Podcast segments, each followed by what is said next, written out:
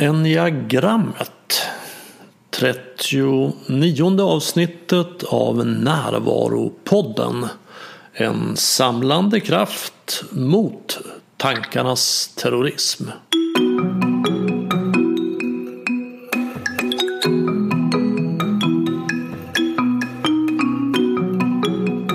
Där är Bengt Renander det har redan kommit in anmälningar till min första föreläsning i höst.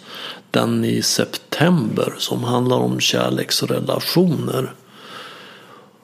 Vill du anmäla dig till den eller någon annan av de föreläsningar som jag håller under hösten så gå till fliken föreläsningar på min hemsida renander.nu. På hemsidan har jag också lagt upp en bra och beskrivande bild av dagens tema, enneagrammet, som är en typologi, alltså ett sätt att beskriva olika typer av personlighet. Och du hittar den här bilden längst ner under fliken nedladdningar. Och kanske är den bra att ha framför dig när du lyssnar på det här avsnittet. Jag har länge varit kritisk till typologier. Det bär mig emot att bli kategoriserad som grön eller röd, Svensson eller Persson, lejon eller oxe. För det första så är man inte sin personlighet. För det andra så är mitt agerande väldigt beroende av situationen. I ett sammanhang kan jag vara blyg och tillbakadragen, i ett annat öppen och framåt. Och för det tredje så har studier visat att till exempel Mayer Briggs personlighetstester inte är användbara till att förutse någonting vad det gäller en människas beteende. De är endast användbara som underhållning. Det är roligt att prata om olika typer av människor och hur jag är till skillnad från dig. Så när Mona Bränkle Geijer kontaktade mig och föreslog att jag skulle göra ett avsnitt om enneagrammet så var jag först skeptisk. Men jag träffade Mona och hon berättade om hur hon använde enagrammet i sitt arbete som ledarutvecklare. Och hur hon även privat har haft nytta av att veta mer om sin egen och andras personlighet. Och jag tycker att det har sin plats här i Närvaropodden. Som ju handlar om att gå ur identifikation med sin personlighet. Och då är det ju definitivt hjälpsamt att veta vad det är jag identifierar mig med. Jag och Mona pratar om vad en typologi är.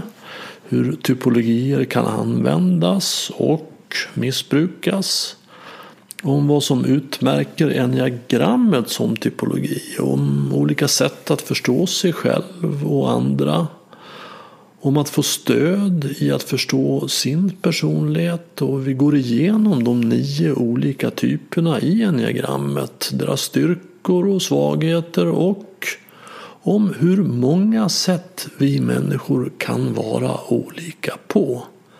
Här är Mona Bränkle Geijer.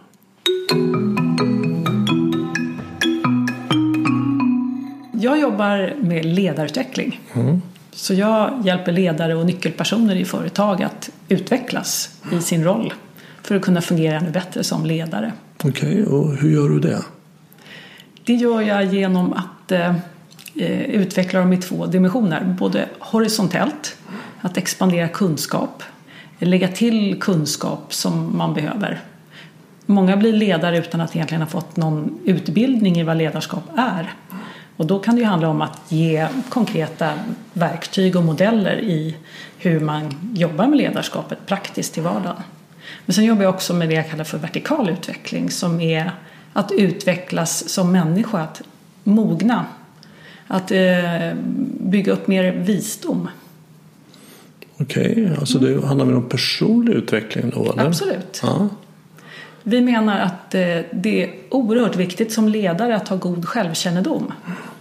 ju bättre jag känner mig själv och förstår mig själv och mina reaktioner eh, det underlättar väldigt mycket för mitt sätt att relatera och fungera ihop med andra människor. Och det är det som ledarskap handlar om. Att en ledare får med sig andra människor mot ett gemensamt mål. Och ska man få med sig människor så måste man ju få dem att vilja vara med. Och ska man få dem att vilja följa med så måste man förstå dem och, kunna få en bra relation och ha en öppen och rak kommunikation. Och där är självkännedomen viktig. Därför att vi har ju en bild av oss själva inifrån. Eh, och sen upptäcker man att andra människor uppfattar den kanske annorlunda. Och när de här bilderna kommer långt ifrån varandra så blir det svårt att kommunicera. Och då blir det mycket missförstånd. Och då blir det ju inte så roligt på jobbet längre. Mm. Nej, det, det, är verkligen sant. Och också att se att det finns två olika kvaliteter som inte nödvändigtvis hör ihop. Och den ena är självkännedom och den andra kännedom hur andra fungerar. Mm. Jag har haft chefer som har varit väldigt bra på att se in i andra och förstå hur de fungerar. Mm. Men otroligt dåliga på att se in i sig själva. Mm. Absolut, det är, det är, två olika dimensioner av att förstå sig själv. Att både inifrån och ut och utifrån och in perspektivet. Och sen ett tredje perspektiv är ju att kunna förstå hur en annan människa kan tänkas uppleva en viss situation. Mm, och, och det för ju oss direkt in på dagens ämne. Mm. Som ju, om man ska ta ett vidare begrepp, handlar om typologier. Mm. Det finns ju väldigt många olika sorters typologier. Men ska mm. du säga någonting om vad en typologi är rent generellt? Som jag uppfattar det så är en typologi är en modell som förenklar verkligheten. Så att vi på något sätt kan förstå, få lite grepp om hur människor är och lite olika dimensioner som människor är olika i. Mm. Man kan säga att det delar in människor i lite olika typer. Ja. ja det, det är vad typologier gör. Ja. Sen finns det den här med röd, grön och alltså fyra olika färger. Och det ja. finns ju, att astrologi är ju en form av typologi. Ja. Och sen så finns det då ja, väldigt många fler. Väldigt, väldigt många. Ja, och den vi ska fokusera närmast på, mest på idag är ju enneagrammet. Mm, det stämmer. Ja. Men låt oss först prata lite om typologier mer allmänt. Mm. Vi har ju träffats ett par gånger och förberett oss för det här ja. samtalet och jag har ju uttryckt det att jag, jag har många gånger känt mig väldigt kritisk till typologier. Mm. Och, och, kanske inte typologier i sig utan snarare hur de används. Mm. För att min erfarenhet är att man alltid börjar en typologiarbete med att säga att du är inte din typologi utan mm. du har den. Och det är mm. väldigt viktigt att komma ihåg. Sen glömmer man det och så pratar man resten av tiden som om man ändå är sin typologi. Mm. Och när man identifierar sig med den här typen då menar jag att då har man tappat bort sig själv. Mm. Hur vi är är väldigt kopplat till vilket sammanhang vi befinner oss i. Mm. Vi kan vara på ett sätt i ett sammanhang och på ett helt annat sätt i ett annat sammanhang. Mm. Så att gå och identifiera sig med då vissa resurser och vissa begränsningar blir ju väldigt, jag tappar verkligen bort den jag sant är. Om jag använder en typologi så. Det är ju alltid en risk för människor har ju en tendens att söka efter etiketter och sätta på allt möjligt. Och när man har hittat etiketten så slutar man titta på verkligheten som den är. Men där skulle jag vilja säga att i enneagrammet är det inbyggt just tanken att eh, skilja mellan hur man kanske först ser en situation och att sen skåda lite mer djupare för att se hur det verkligen är. Så att det ligger i, det finns ett, eh, en utvecklingstanke inbyggd i just enneagrammet som typologi som gör att den på ett tydligt sätt hela tiden visar att det här är dina förutsättningar. Hur vill du spela din hand om vi jämför med kortspel?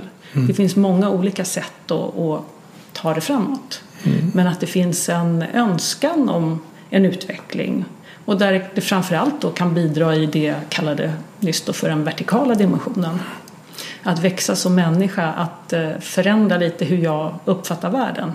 Om vi tar en analogi med en stege.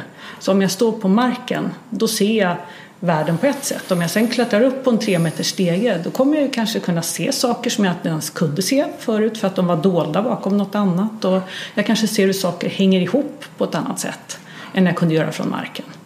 Så det är lite grann det jag tänker med den vertikala utvecklingen. Att gå från att, att se saker och ting på ett sätt och sen kunna få en, en överblick mm. och kunna se hur saker och ting hänger samman.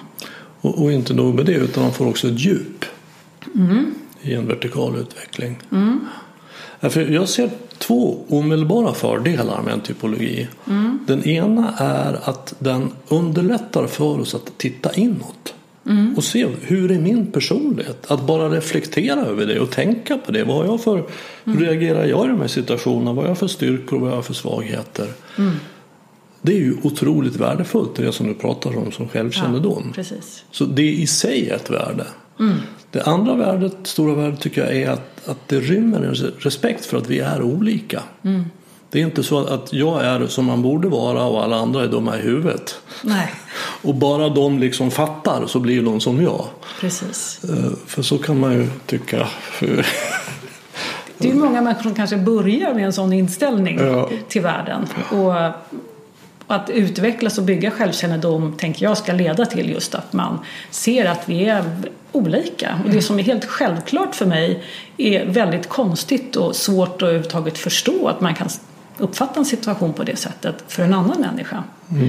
Men att eh, enneagrammet har ju en symbol som är en cirkel där alla de nio typerna i enneagrammet ligger på cirkeln som ett sätt att signalera att ingen är högre eller lägre utan mm. vi är bara olika. Ja. Och det jag också uppskattar med just enneagrammet är att det finns inga motpoler i det. I många andra typologier så är man antingen introvert eller extrovert. Mm. Och så förstår man att extrovert är liksom mer rätt enligt vad vi, samhället är idag. I enneagrammet finns det inga sådana motpoler mot varandra och därför blir det bara som ett landskap av olikhet. Eh, vilket tilltalar mig. Mm. Mm. Det som öppnade min dörren lite grann för mig i att förstå användbarheten i typologier.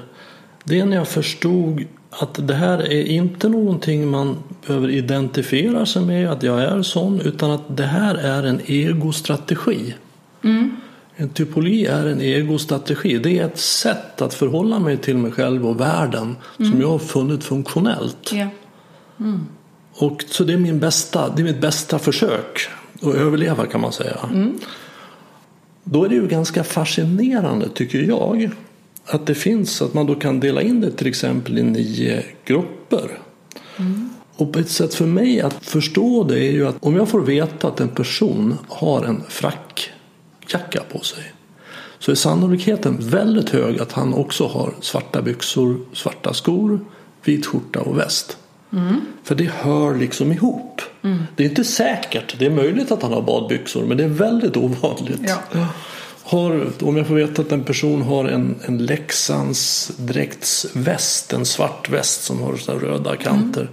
så är sannolikheten väldigt stor att den här personen också har ett par gula knäbyxor, vita strumpor och en vit skjorta och rock på sig. Mm. Så att det hör liksom ihop. Mm. Och det verkar det här också göra. Mm. Det verkar finnas liksom kluster av egenskaper och synsätt och strategier i världen som hör ihop då så man kan dela in det i nio olika. Är det en exakt. riktig bild? Ja, ja, absolut. Det är svårt att exakt säga varför det just blev nio. Men när man studerar enneagrammet och man möter människor och har med sig enneagrammet så ser man att eh, de faller in i någon av de här nio ja. olika. Mm. Jo, men det är väl helt enkelt en praktisk anledning att det behöver vara tillräckligt många för att det ska få en, en skillnad, signifikant skillnad. Mm. Och det behöver vara tillräckligt få för att det ska vara hanterbart. Ja. Det skulle säkert vara möjligt att dela in det i 27. Mm. Alltså 9 gånger 3 eller Absolut. hur många som helst. Och det finns ju ytterligare förfining så man kan gå till 27. Absolut, jag förstår det. Mm. Och man kan säkert gå ytterligare ner. Så att till slut så landar vi i lika många människor som vi är. Mm. Så att vi alla har vår egen variant på det där. Absolut. Men det intressanta tycker jag är, mm. är att, att det ändå är så slående att till frackjackan hör nästan alltid svarta byxor. Ja. Alltså när en person har den här mm. karaktärsegenskapen så är det nästan väldigt, väldigt vanligt att den också har den här. Mm. Mm. Och det gör ju att det här blir användbart. Mm. För att jag, jag, kan förstå mig själv och kanske också andra. För i enneagrammet finns ju kopplat också till hur kan, vad är min potential? Vad är mm. mitt nästa steg i min utveckling utifrån Precis. den strategi jag har? Mm. Så det blir en vägledning. Ja. En, eh, en vägvisare som mm. du väljer att lyssna på eller inte. Mm. Mm. Härligt. Ja. Där har vi typologier och vi har ja. lite grann om enneagrammet. Så ska vi ge oss in i enneagrammet och berätta lite mer om vad, vad ja. bakgrund och vad, vad det är? Och... Ja. Eh, bakgrunden är ju oklar när det gäller enneagrammet. Det har varit en kunskap som förts vidare men kanske inte i form av böcker och sånt förrän egentligen på 80-talet. Utan det har varit mer av en muntlig tradition och kanske lite så hemlig, man har inte delat den med alla. Och det beror ju lite grann på att när man har den här kunskapen och jag vet att den bland annat används ganska brett bland eh, präster i USA. Och när de sitter och har sån personlig rådgivning med personer och de har lärt sig enneagrammet men den andra personen känner inte till den här typologimodellen och helt plötsligt sitter den här personen, prästen, och liksom verkar kunna se rakt igenom dig och förstå dig. Och då blir det ju nästan magiskt. Mm. Så man kan förstå att man kanske har velat hålla det här för sig själv för att ja, få vara man, lite sådär speciell. Kan låtsas att man har kontakt med Gud. Ja, det kan man definitivt låtsas om man själv sitter på den här kunskapen och den personen du pratar med inte alls har en aning om det. Mm. Men jag tänker att världen är liksom mogen för att få den här kunskapen och också har behov av det. Mm -hmm. Därför att behovet av att vi utvecklas som individer är stort. Vi står inför jättemånga utmaningar i världen. Och jag är ju i grunden ingenjör och gillar teknik och tänker att teknik löser massor med problem för oss. Men det räcker inte med bara teknik utan vi människor måste också lyfta oss. När tekniken liksom gör enorma språng så måste vårt sätt att vara och vårt medvetande också följa med. Mm. Mm. Och ditt tema här med tankarnas tyranni är ju någonting som jag tänker är ett slags sätt att vara och fungera som vi helt enkelt behöver lämna bakom oss.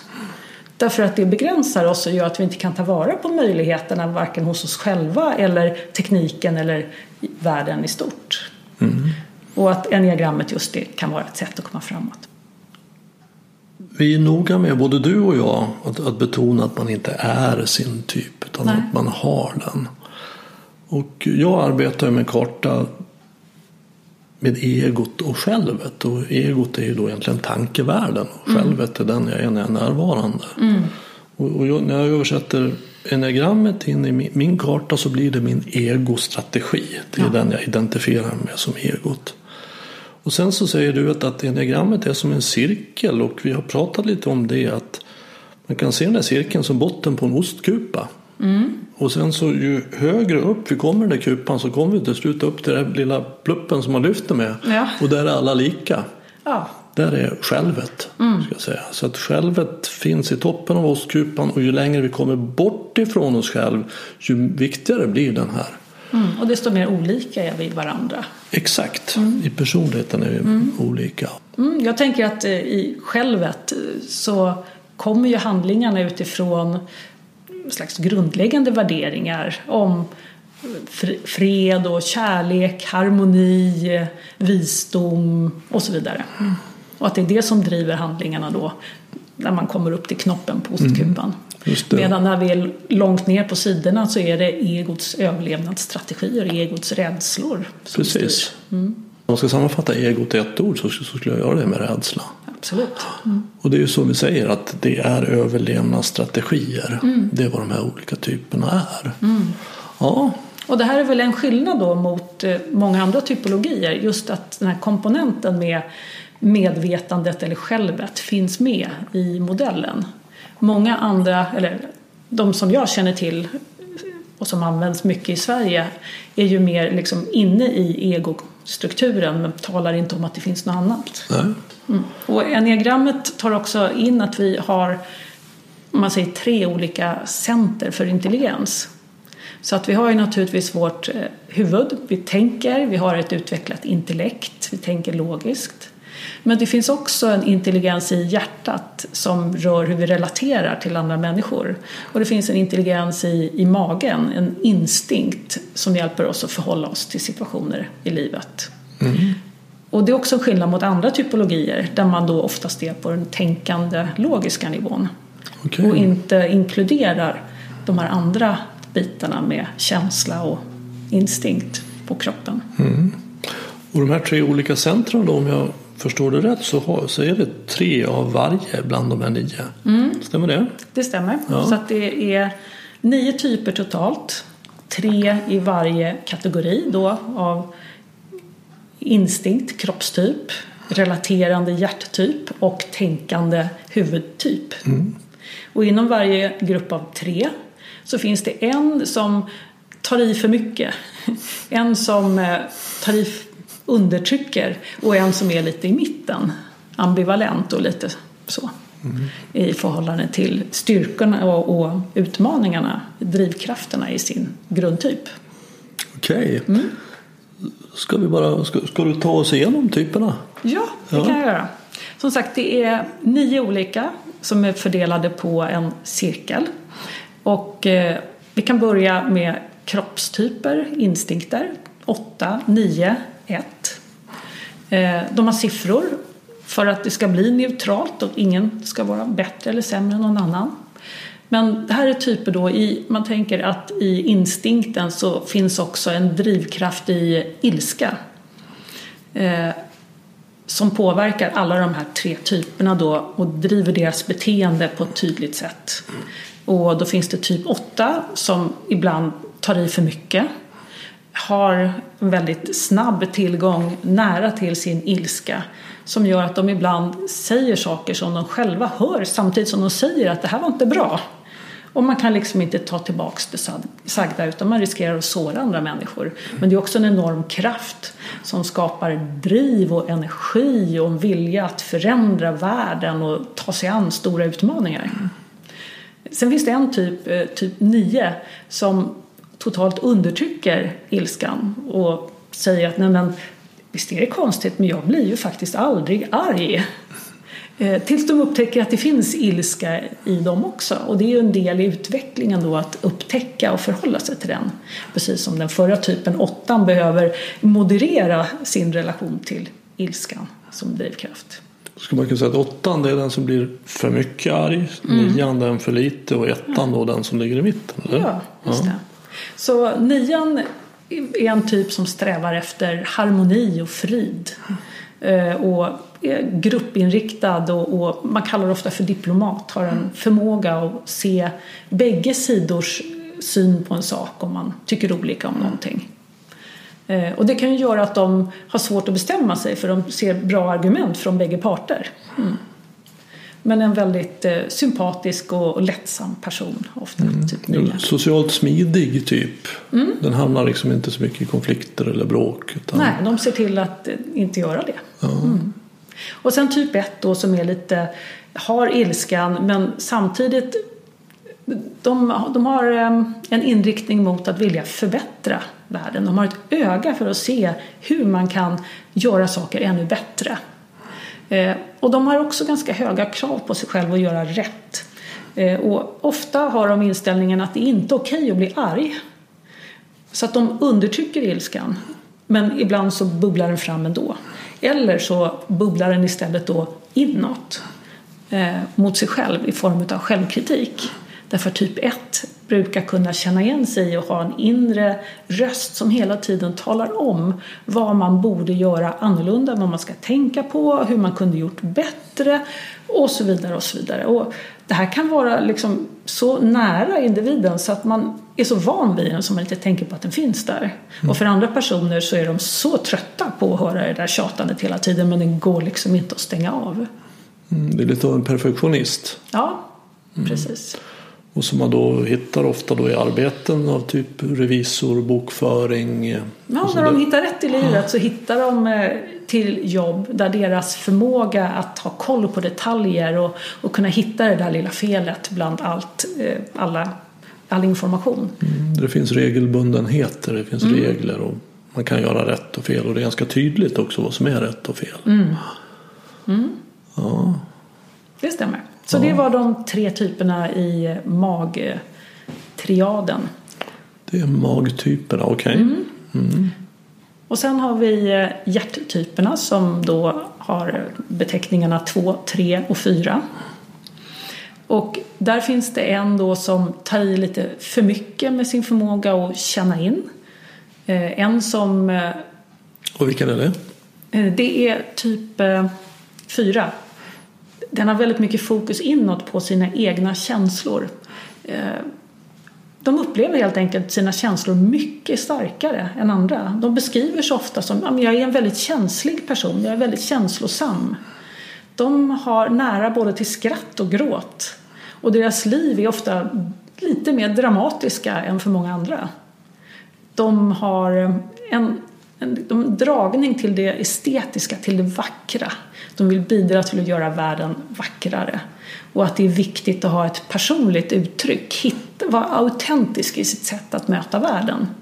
Och det gör att de vill inte vara någon Svensson, utan de vill liksom hitta sitt speciella. Och samtidigt så är de en relaterande typ och vill liksom vara inkluderade i gruppen. Så där kan det finnas lite av en inbyggd konflikt i att både vilja liksom räknas in i gruppen men samtidigt vara individuell och sticka ut. Både vara speciell och få vara med. Det är något som vi brottas med allihopa. Mm. Men de gör det mer kanske då än andra. Ja, det påverkar deras liv och är en starkare drivkraft bakom hur de agerar i världen. Det låter ju som att man hamnar i en konstnärlig verksamhet på något sätt. Många gånger så kan de göra det. Eller hitta liksom i ett mer, om vi säger vanligt yrke, att ändå göra det på ett vackert sätt. Det är det de jobbar med. Så det är viktigt hur de klär sig och hur det ser ut. Och... De har ofta liksom färgstarka kläder och smycken och de går liksom inte och köper eh, på de vanliga kedjorna utan de botaniserar second hand och hittar unika plagg med en historia. Ja, och trean och tvåan då? Tvåan är en typ då som eh, eh, ligger lite mittemellan. De har en förmåga att framförallt eh, känna in andra människor. De vill bygga relationer. De har ett enormt fokus på relationer. Det, det är det de tänker på mest av allt. Hur andra människor uppfattar dem. Om andra människor tycker om dem eller inte. De vill känna sig älskade. De vill känna sig behövda. Och därför så när de känner att någon behöver något så har de ett väldigt starkt driv att eh, fixa till. Och det kan vara alltifrån att öppna dörren till någon eh, till att eh, ta hand om en annan persons hela liv. Så att, om man tänker lite psykologiskt så kan det finnas en risk kanske för medberoende eh, i och med att det finns det här drivet och vilja hjälpa. Ja, det är ju väldigt riskabelt att ha en stark drift att vilja bli omtyckt. För att då kan vara beredd att betala ett väldigt högt pris för det. Ja, precis. Och, och det priset som tvåor kan betala då är att eh, inte ta hand om sina egna behov. Och det kan både leda till att man inte mår bra fysiskt men också att man på en psykisk nivå liksom känner sig lite utnyttjad och tömd på resurser. Så är de sämre på att titta inåt. De har lättare att uppfatta hur andra Ja, deras, har det och ta mm. hand om dem än att ta hand om sig själv. De ofta kan ha direkt svårt att bara säga jag behöver och nå, vad det nu är för någonting.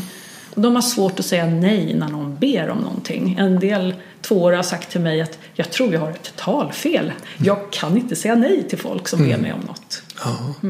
Ja, för det är ju utmaningen för både högkänsliga och medberoende. Att börja en mening med jag behöver.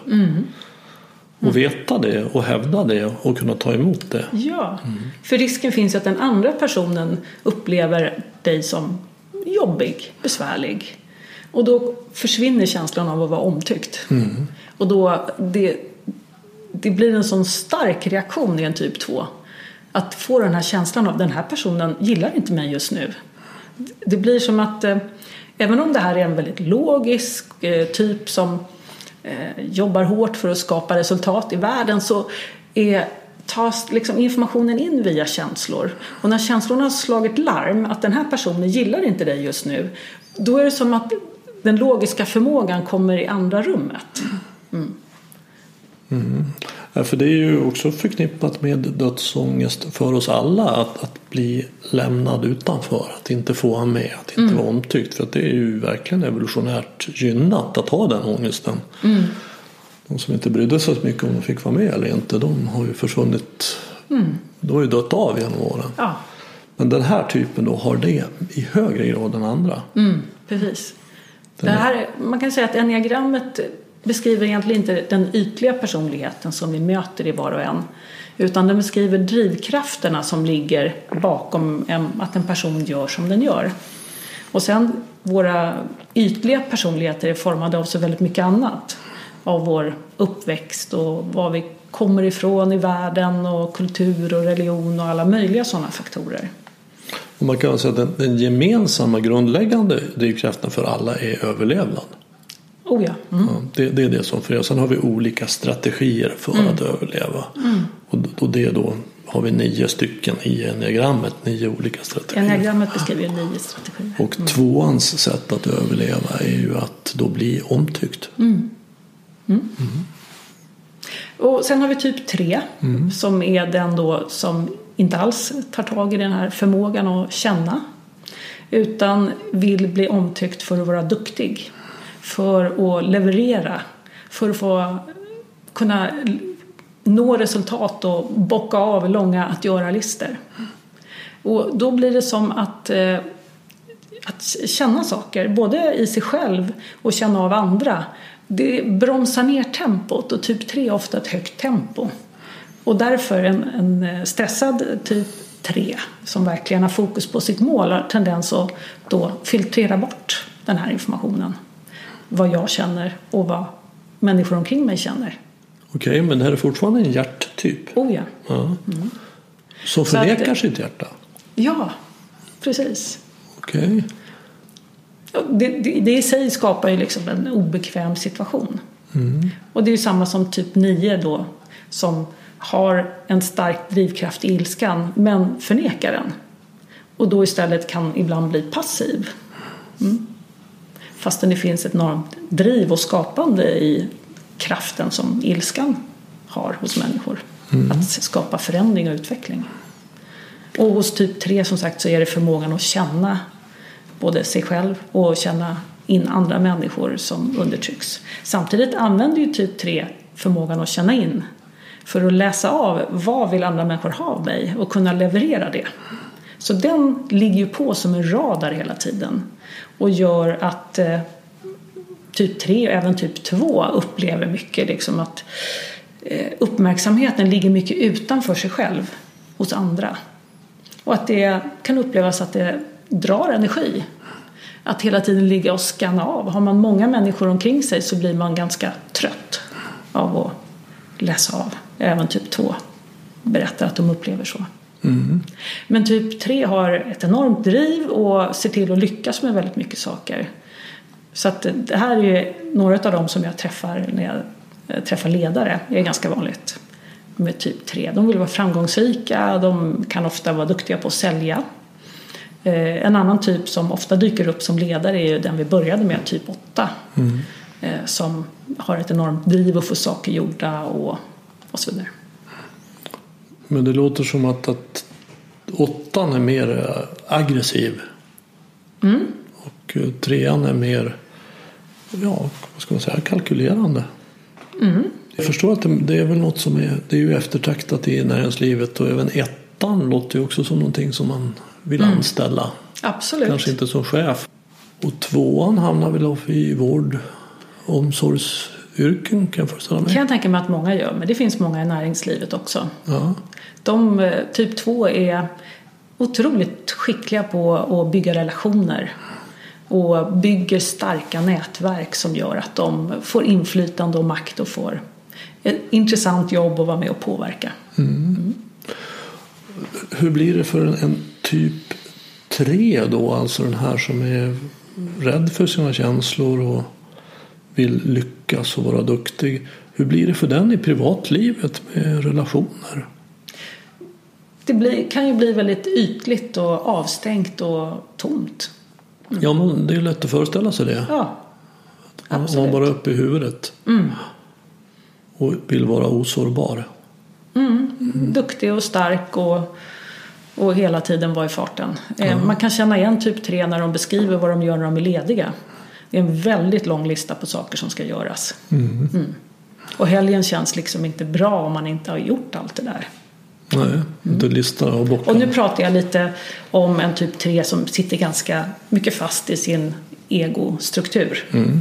Och det ligger ju i sakens natur för det är ju där skillnaderna är. Ja, Medan en, en tvåa föreställer man sig då har ju eh, mycket lättare i relationer. Alltså det måste vara Mm. lätt att vara tillsammans med en tvåa. Ja, de är ju väldigt omtänksamma och trevliga och fixar och, och donar och ser till att det känns bra i relationen hela tiden. Mm. Medan typ tre kan ju få höra att de är mer som ångvältar när de ska nå sina mål. Mm. Så att absolut, två är mycket lättare kanske att spontant tycka om. Eh, Medan typ tre kanske är mer ute efter att bli beundrad. Ja, och fyran har väl lite grann av en excentriker, alltså en som vill vara speciell men ändå vara med. De upplever sig ofta som att de är annorlunda och inte riktigt passar in, typ fyra. Ja, nej, men man ser ju att, att alla de här är någonting som gäller för oss alla. Det tror jag också vi alla gör, att vi upplever oss som annorlunda och inte Mm. Ja. passar in i olika sammanhang. Men det som utmärker de här är att de här gör det mer. Påtagligt mycket flesta. mer. Och att det är det som driver beteendet. De tillhör den niondel av befolkningen som gör det mest. Och sen har vi tre typer kvar då. Ja, Eh, De som har fokus i huvudet och tänkandet. Och det är nummer fem, sex och sju.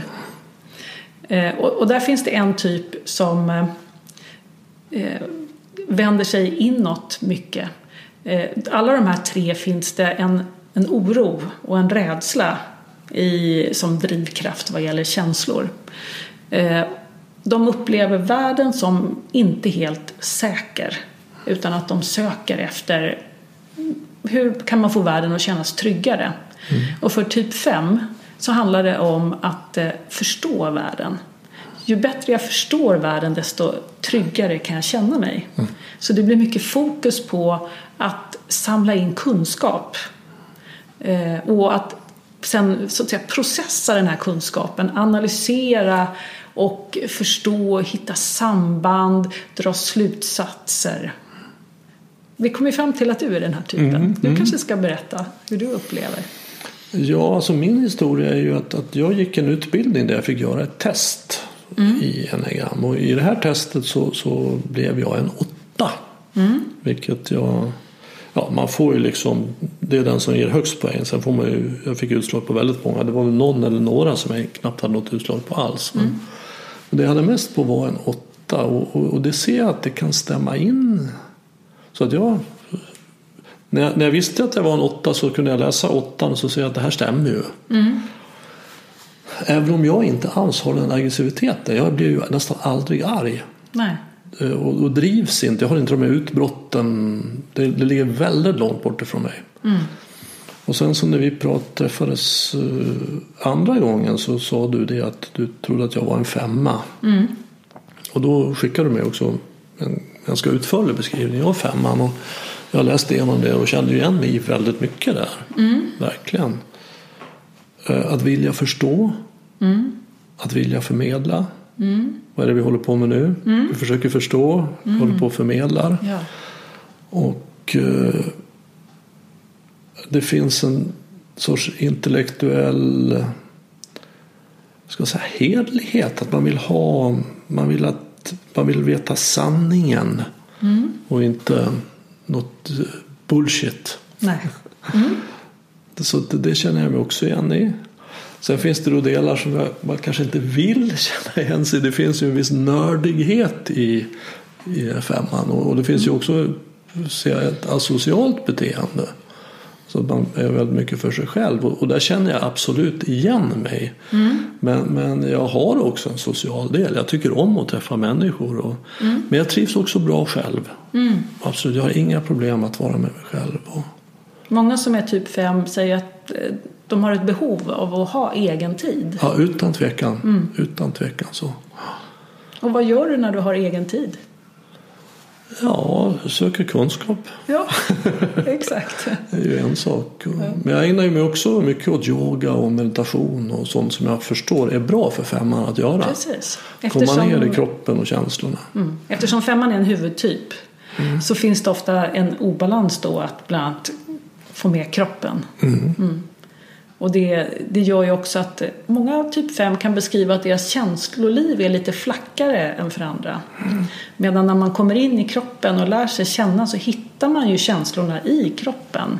Och då får man en bättre kontakt med den. Och det bidrar ju till en ökad livskvalitet. Eller hur? Mm, absolut, absolut. Och sen finns det också en, en sorts den här känslan av att vara utanför. Mm. är också ganska stark i femman. Det kan jag också känna igen. Att, att, att inte riktigt tillhöra. Alltså det är inte en föreningsmänniska som bor i mig. Nej. Utan det är mycket mer en individ som kommer in i en grupp och sen går ut. Så det, det, är ingen slump att jag gör det jag gör. Och det är ingen slump att jag, jag har jobbat mycket med grupper. Jag gillar ju att vara i grupper. Men in och ut. Jag har alltid en suck av lättnad när jag lämnar en grupp. Att företaget var skönt att jag inte behöver vara kvar här Ja. och fortsätta. Utan det passar mig perfekt. Alltså in i ensamhet. Och sen ut i gemenskap och så pendlar det. Och jag, Och själv kanske kunna välja när du kliver in och när du kliver ut. Absolut, absolut. Så att, eh, och när jag läste det så jag kände att det tillförde någon dimension av min kunskap om mig själv. Jag läste att jag har, sen vi, när vi träffades första gången och du föreslog att vi skulle göra det så, så att jag är mycket skeptisk, tvekar om jag vill göra ett avsnitt ens, sprida de här vill, villfarelserna. Men när jag läst där och förstått mer så ser jag användbarheten. Och, eh, så jag, jag har ju läst igenom alla typerna nu och eh, kan ju direkt se att det där var mitt ex. Hon var en sån. Det, och den, där, den där sonen är så där. Den där kompisen är så. Den där klienten har det där. Och det stämmer väldigt väl in. Och där tänker jag att det här med att enneagramtypen är egots eh, överlevnadsstrategi. Så finns det ju också den här komponenten att en del av din enneagramtyp sitter i din fysiska kropp. Så du kan, kommer ju aldrig bli helt fri från det. Däremot så behöver du inte vara helt styrd av hur din kropp reagerar på omvärlden. Och det är ju analogt med hur jag pratar om att jag har ett ego. När jag är omedveten så är jag identifierad med mitt ego. Jag är identifierad med min tankevärld, det jag tänker om mig. När jag kan gå utanför så har jag ett ego. Och, eh, då kan, och ego, det är ju jag på latin. Så att när jag är utanför så kan jag se till att jag gör som jag själv vill. Och det är egentligen det vi är ute efter. Jag gör som jag själv vill oavsett vad det sen är. Precis. Och det visar sig att det, det är inte så att man vill slakta barn när man kommer till sitt själv. Det är inte den, den Nej, längtan som dyker upp utan det är snarare att vara till nytta för andra. Mm. Samspela, vara i kärlek. Det är vad jag själv vill. Mm. Och visdom, humor, kreativitet. Precis, och egostrukturen på något vis lägger ett lock på det och gör att vi istället kommer ut i världen och kanske då orsakar konflikter och missförstånd och problem. olika För där är rädslan den bestämmande faktorn. Mm. Det, det är rädsla som ligger bakom mitt beteende. Mm. Och rädslan gör oss kortsiktiga, reaktiva, ogenomtänkta, omedvetna. Verkligen, Mm. exakt. Det, är själva definitionen på omedvetenhet i min värld. Alltså, Mm. Den omedvetna kan inte skilja på tankar och verklighet. Nej. Det är det den inte är medveten om. Mm. Och den medvetna kan skilja på tankar och verklighet. Exakt. Det handlar inte om att sluta tänka, för det kan man inte.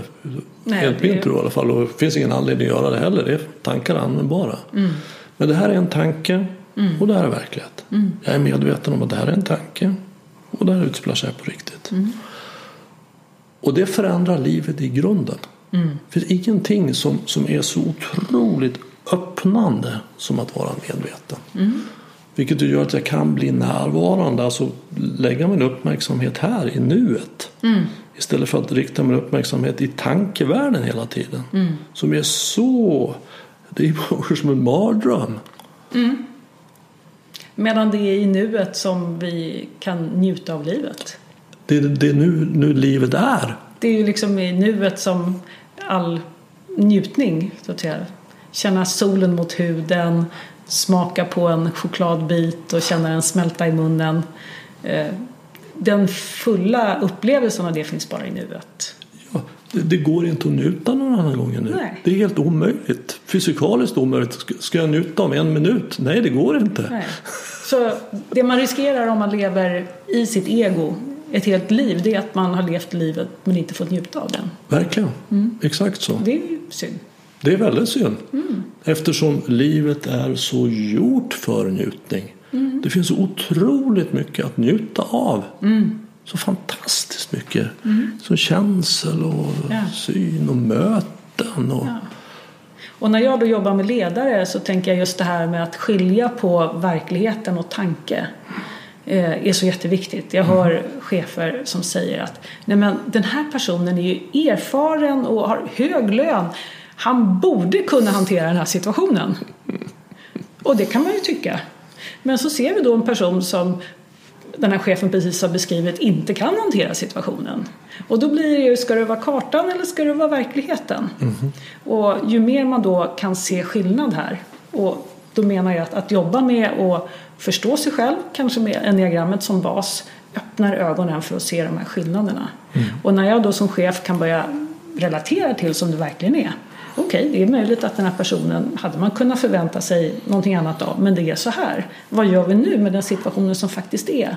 Så blir man konstruktiv, man möter människor så de känner sig mötta där de är och bekräftade.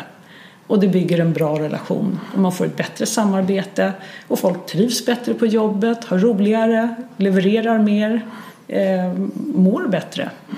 Mindre stress. Mm. Och skapa förutsättningar för att verkligen få ett effektivt samarbete i team. När vi vågar vara öppna och lita på varandra.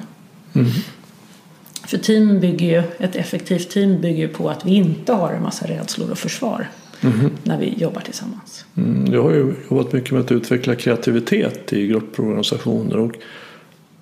ska man säga ett ord som gynnar kreativitet så är det trygghet. Så att rädslan drar bort oss ifrån vår kreativitet. Prestationsångest kanske är den vanligaste kreativa blockeraren. Och vad händer när jag blir trygg? Jo, det, då kommer jag till nuet, till självet. Och där finns kreativitet. Alltså en förmåga att lösa de problem som dyker upp.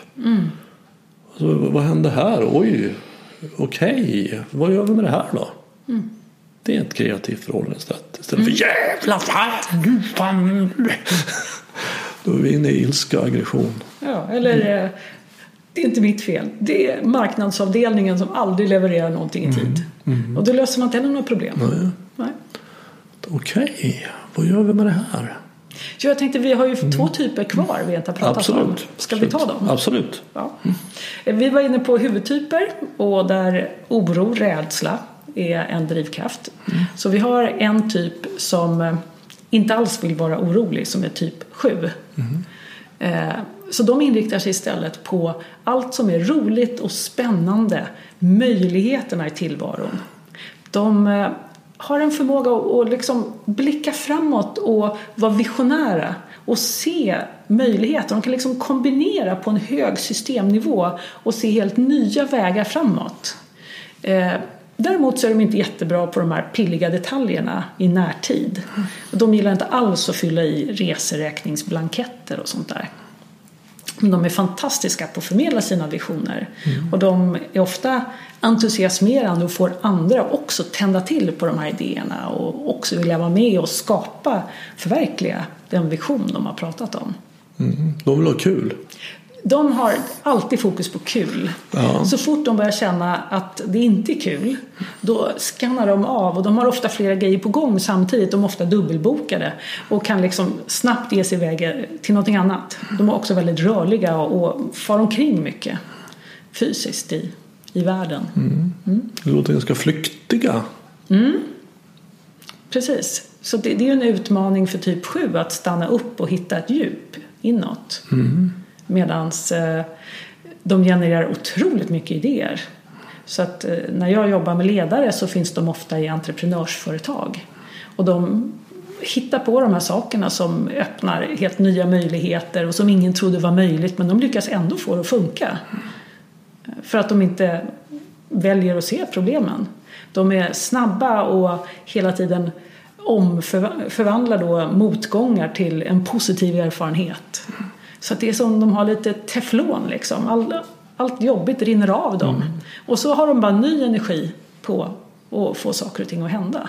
Så de är lite ostoppbara på det sättet. De kan liksom ha många motgångar på vägen men de bara borstar bort och så på det igen. Och det är det som gör att de lyckas som entreprenörer. Mm. Det låter lite ytligt.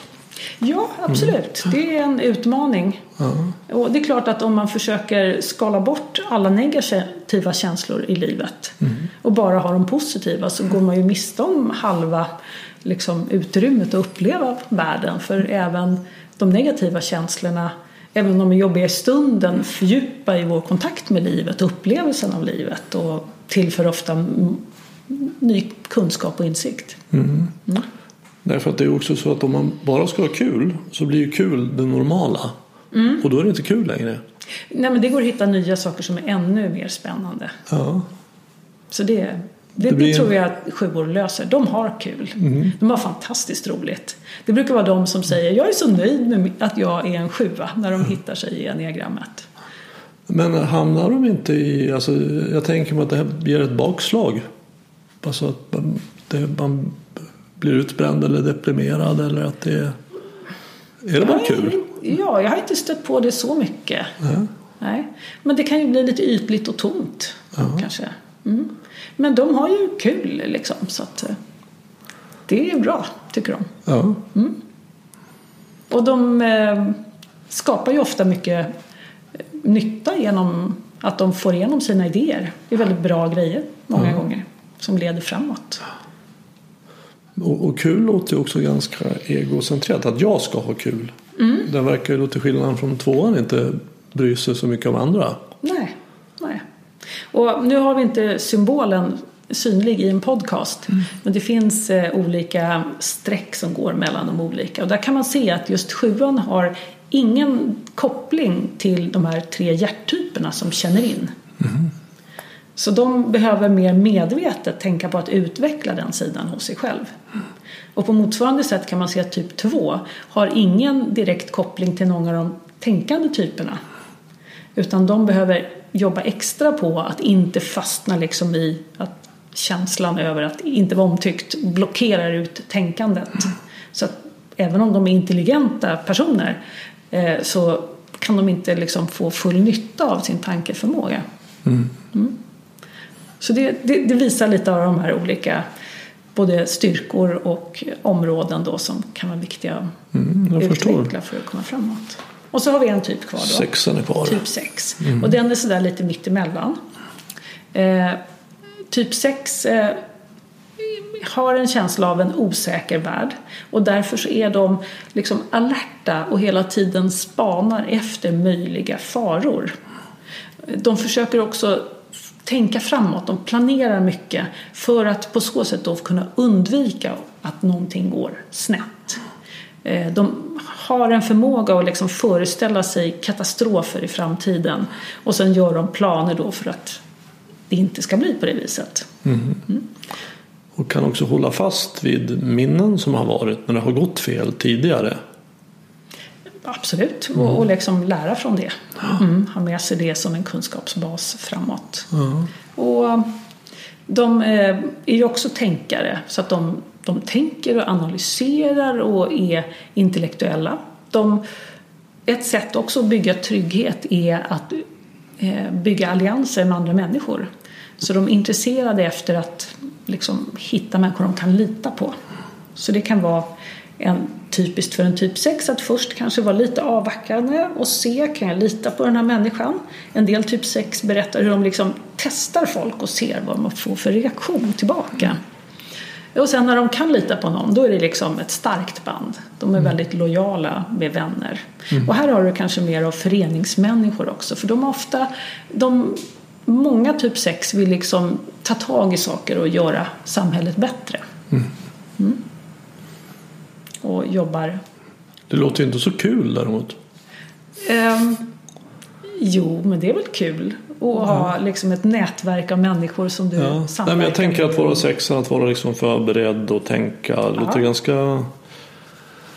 Man kan ju se att det, vissa i enneagrammet har ju mer kul än andra då.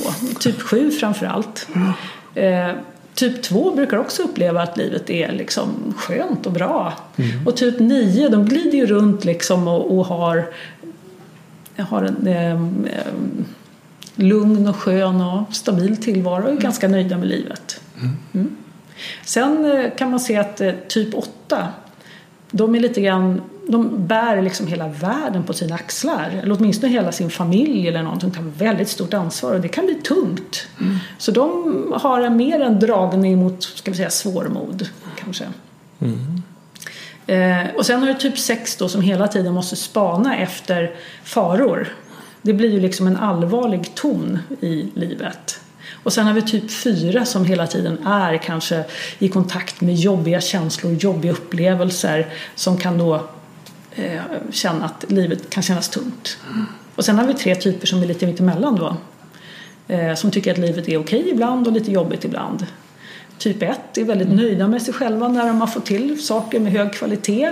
Men sen ibland så är det svårt att få rätt kvalitet och då blir livet jobbigt. Typ 3 är nöjda när de lyckas leverera och alla tycker om dem. Men livet är väldigt jobbigt när det blir svårt att nå målet. Och typ 5 är också en sån här lite mittemellan nivå då. Som eh, trivs med att få grotta in sig i kunskap men ibland kanske hamnar då i situationer där det inte går att få den här ensamtiden när man känner att man behöver den eller så. Mm. Så det finns fler sätt att gruppera ihop de här nio typerna. Jag förstår det. Ska vi gå igenom dem bara och se om vi bara kan säga egentligen en mening var för, för att få en För varje typ. för varje typ. Ja.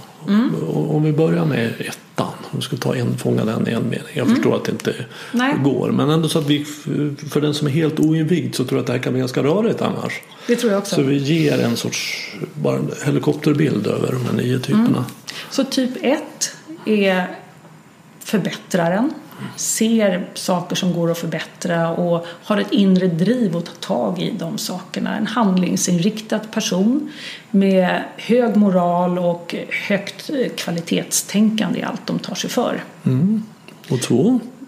Tvåan är den här som har förmågan att känna in andra människor och en, ett driv att eh, avhjälpa när andra behöver någonting. Ett driv att bygga relationer och ett driv att känna att vara älskad och, och behövd i relationerna. Relationerna är väldigt centrala. Och trean. Trean har ett driv att vara framgångsrik, att vara duktig, att leverera, att vara pålitlig, att få mycket gjort, vara effektiv. Och fyran. Och fyran drivs av att få vara autentisk, att ge uttryck för sin personlighet och vara äkta och, och sann i sitt sätt att interagera med världen och också vilja göra världen vackrare. Och femman. Och femman då som drivs av att vilja förstå världen, att samla kunskap och kanske kunna hitta nya samband i den här kunskapen och kunna använda det då till att göra världen tryggare och klokare. Sexan. Och sexan som eh, vill undvika att det går snett och därför liksom tänker framåt och letar efter möjligheter att inte hamna där utan förebygga genom att vara väl förberedd.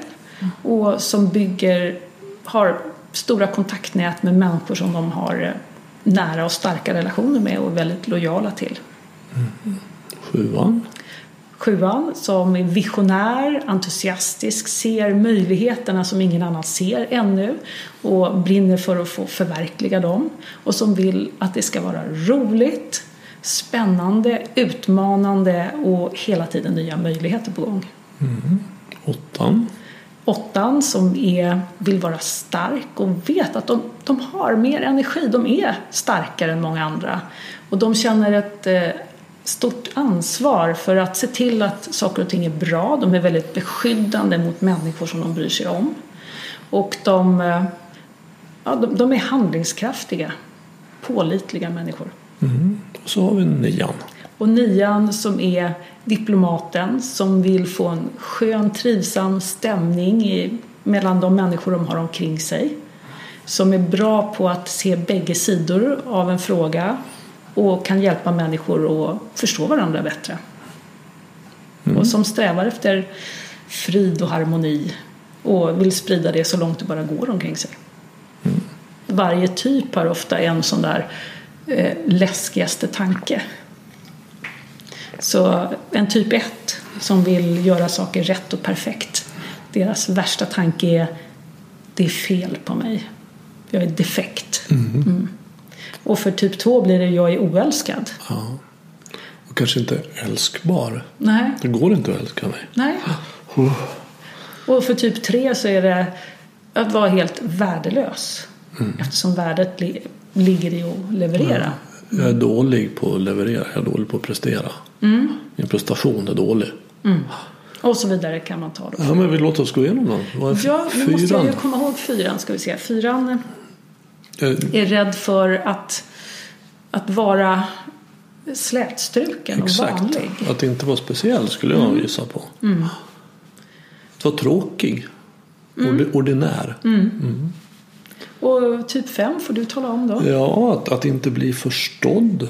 Mm. Att inte förstå. Mm. Inte bli förstådd. Det...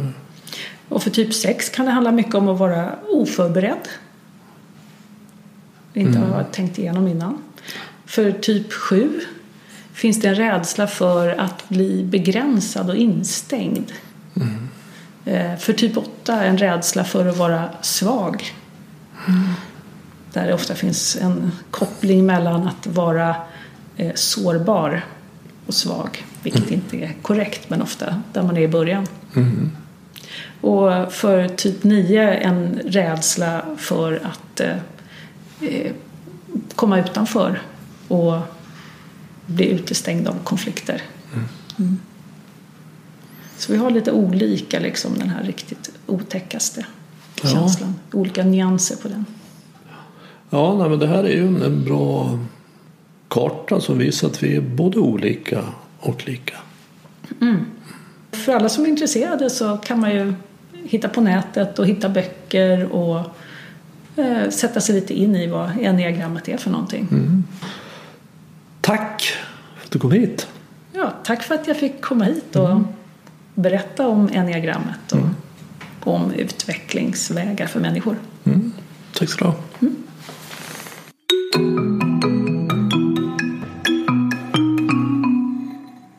Vill du komma i kontakt med Mona anlita henne som ledarutvecklare eller veta mer om hur hon arbetar så finns en länk till hennes hemsida i anslutning till det här avsnittet på min hemsida renander.nu. Har du något ämne eller person som du tycker skulle passa här på Närvaropodden Tveka inte att kontakta mig och enklast gör du det via kontaktformuläret på hemsidan. Och vill du stödja Närvaropodden i kampen mot tankarnas terrorism så gör du det bäst genom att tipsa om att den finns till vänner och bekanta så att fler får den här kunskapen. Och det är också hjälpsamt om du betygsätter och skriver kommentarer på iTunes. Desto fler vi är som är vakna i verkligheten, ju mer kan vi ju förändra den på riktigt. På återhörande. Och du, var uppmärksam.